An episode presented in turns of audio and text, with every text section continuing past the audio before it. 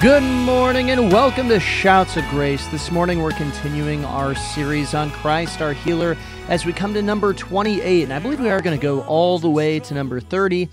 Uh, and there's a lot more that we could say about healing as well, but we're getting some good questions coming in. So, some things that uh, we're going to address here, or I shouldn't really say address, but we're going to go and answer uh, here going forward. And then also, uh, really want to get into on the very last day, um, looking at the concept of uh, the the ultimate healing that we have, and uh, that, of course, is when we do get our new bodies, and so that is something to look at and something to be excited for, because uh, it has a, a lot to do with. Um, with obviously with healing, but also just with the concept of living in a world that is cursed by sin.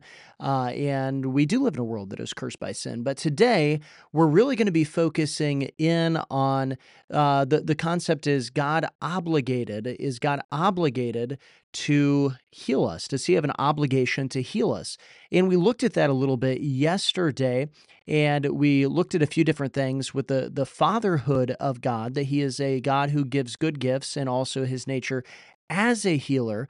But today we're going to be looking at it from the other side of this, and that is from our perspective. So, yesterday was kind of from God's perspective that we're looking into, but today is from our perspective as it's something that happens to us.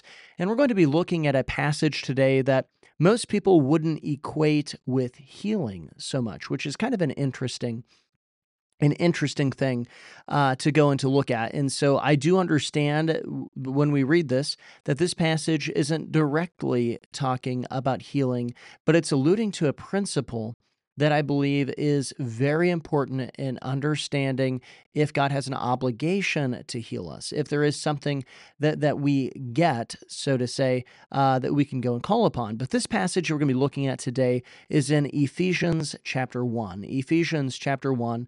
And so if you'd follow along as I read Ephesians chapter 1, it says, Paul, an apostle of Jesus Christ, by the will of God, to the saints who are in Ephesus and faithful in Christ Jesus. Grace to you and peace from God our Father and the Lord Jesus Christ.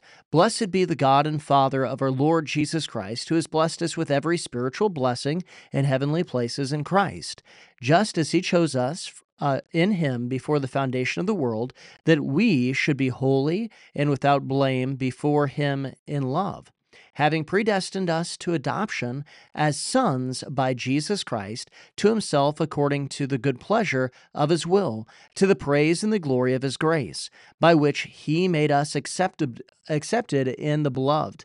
In him we have redemption through his blood, the forgiveness of sins, according to the riches of his grace, which he made to abound toward us in all wisdom and prudence, having made known to us the mystery of his will, according to his good pleasure. He purposed in himself that in the dispensation of the fullness of times that he might gather together in one all things in Christ, which are in heaven and which are in earth. In him also we have obtained an inheritance, being predestined according to the purpose of him who works all things according to the counsel of his will, that we who first trusted in Christ should be to the praise of his glory. In him you also trusted after you heard the word of truth, the gospel of your salvation, in whom also, having believed, you were sealed with the Holy Spirit of promise, who is the guarantee of our inheritance until the redemption of the purchase possession to the praise of his glory. Therefore, I also, after I heard of your faith in the Lord Jesus and your love for all the saints, do not cease to give thanks for you, making mention of you in my prayers, that the God of our Lord Jesus Christ, to the Father of glory, may give to you the spirit of wisdom and revelation in the knowledge of him the eyes of your understanding being enlightened, that you may know what is the hope of his calling, that you that what are the riches of the glory of his inheritance in the saints, and what is the exceeding greatness of his power towards us who believe according to the working of his mighty power, which he worked in Christ when he raised him from the dead and seated him at the right hand of the heavenly places, far above all principality and power and might and dominion and every name that is named, not only in this age, but also in that which is to come And he put all things under his feet and gave him to be head over all things to the church, which is his body, the fullness of him who fills all in all. Now, you might have listened to that passage. You might have read that passage several times. You might be thinking, what in the world does this have to do with healing? And while at first glance it might not seem like it has much, if anything, to do with healing, I actually think this has a lot to do with healing, this passage. Now, I'm going to look at just a few things here.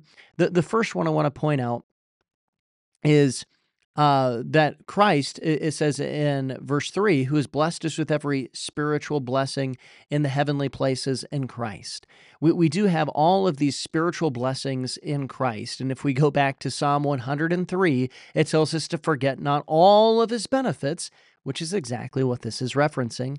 And then it goes and it tells us who heals all of your diseases who heals all of your diseases. So, first of all, I would say that this is making a reference to Psalm 103 as it is very much in the same language because, of course, Scripture doesn't contradict Scripture.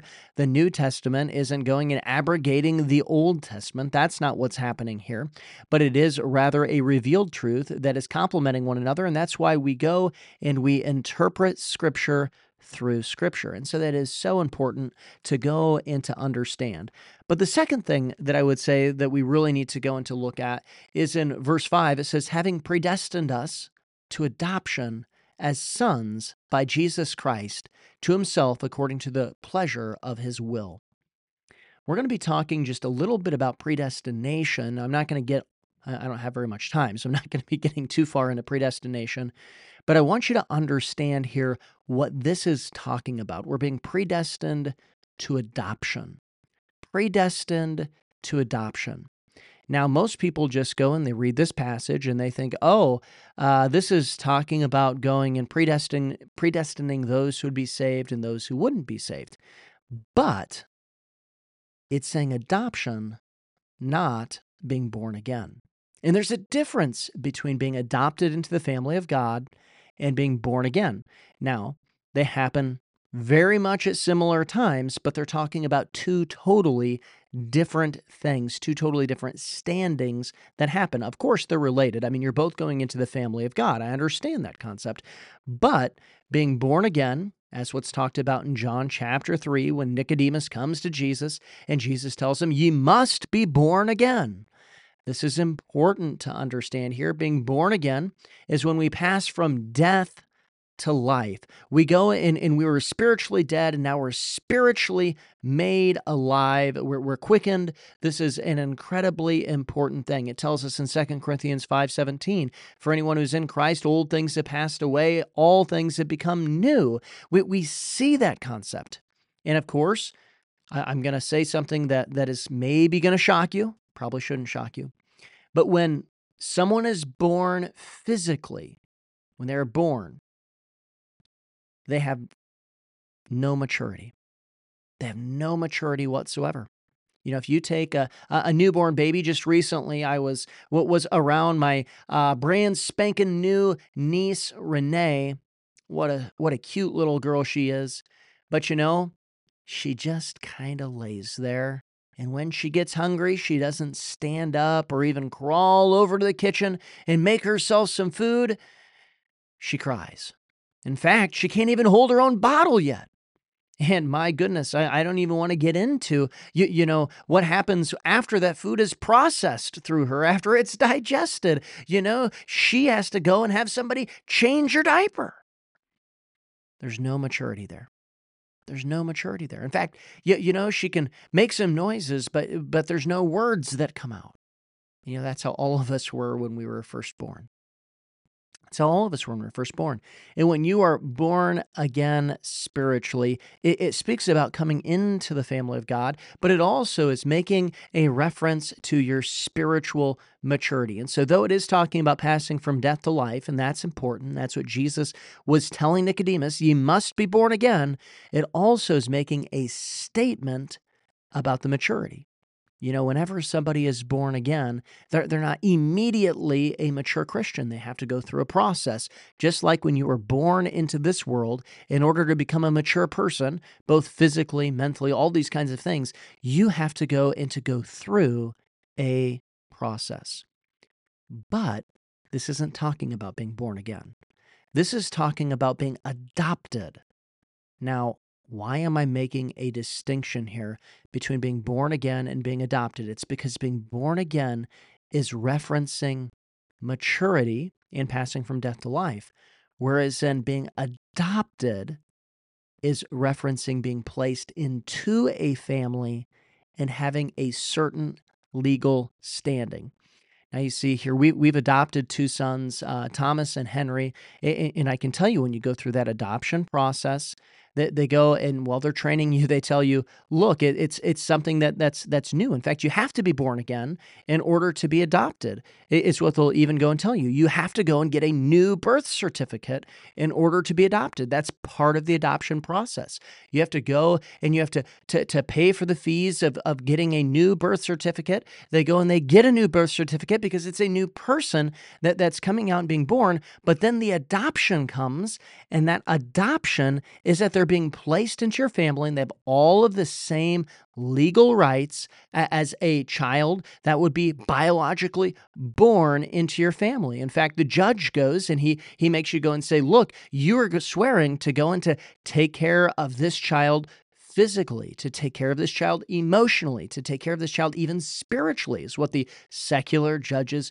go and tell you. You have to go and to swear to those things within a court of law because this child is legally now being placed into your family. He's getting a certain standing.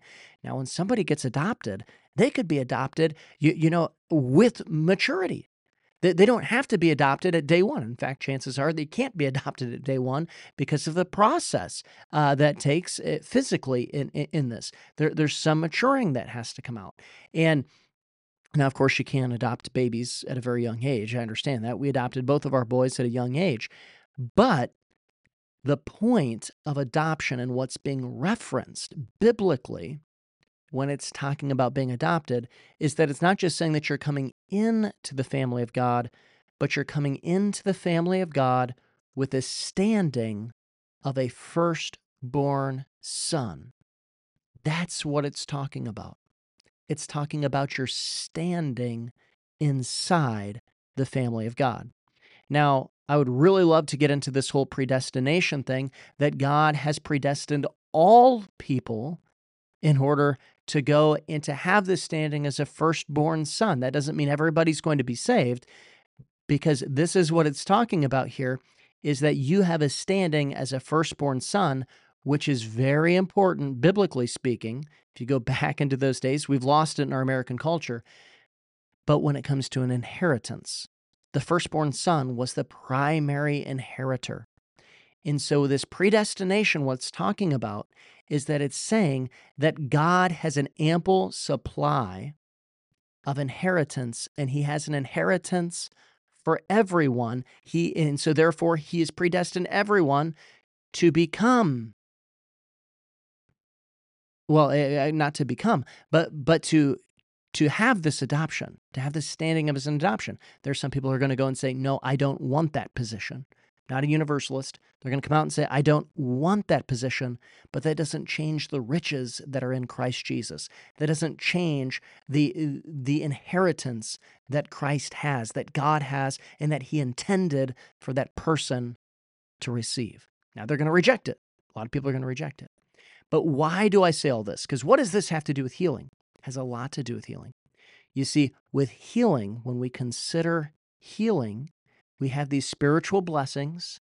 We're to remember his benefits in Psalm 103, all of his benefits. He heals our soul's diseases.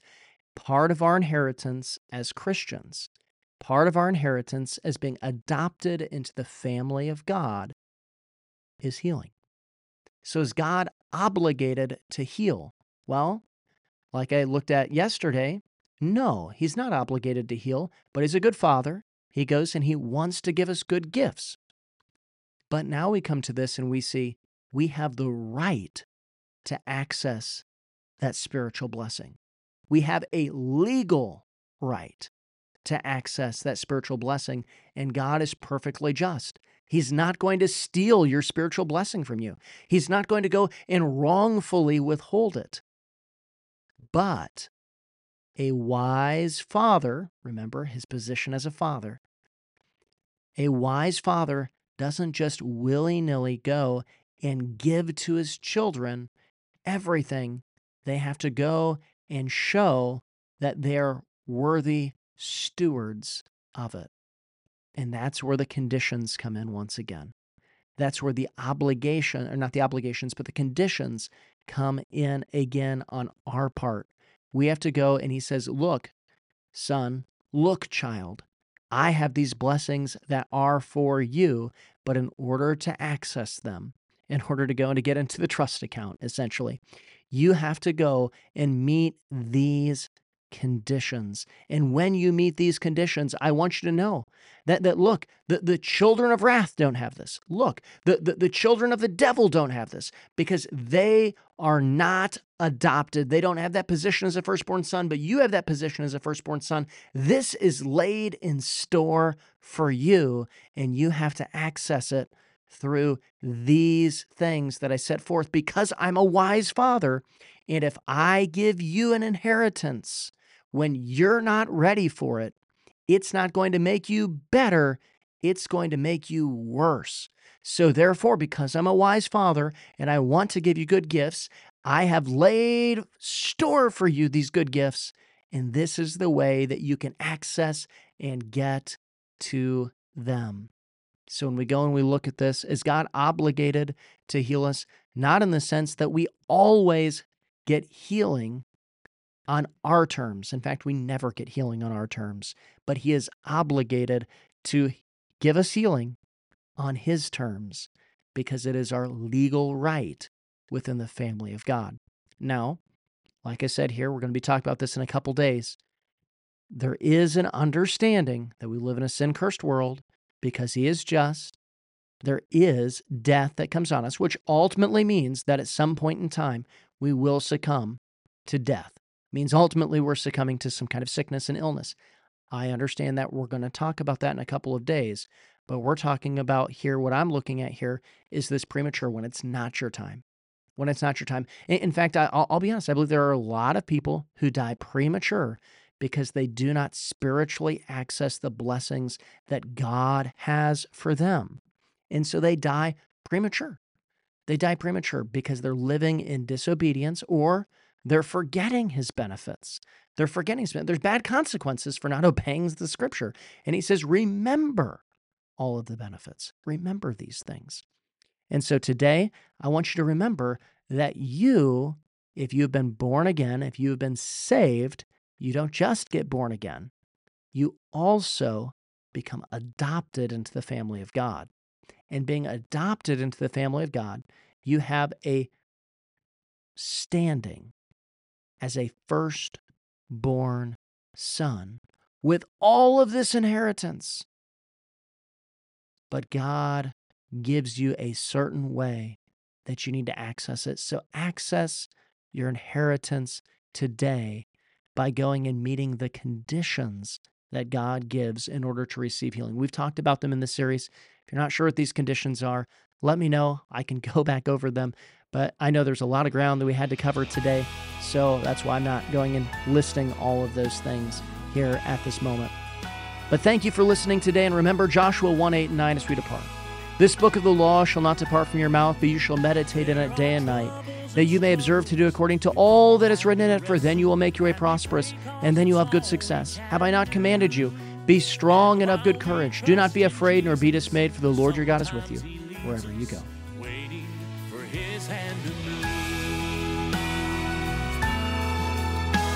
But even in darkness, we hold to the promise. There's nothing we can't overcome.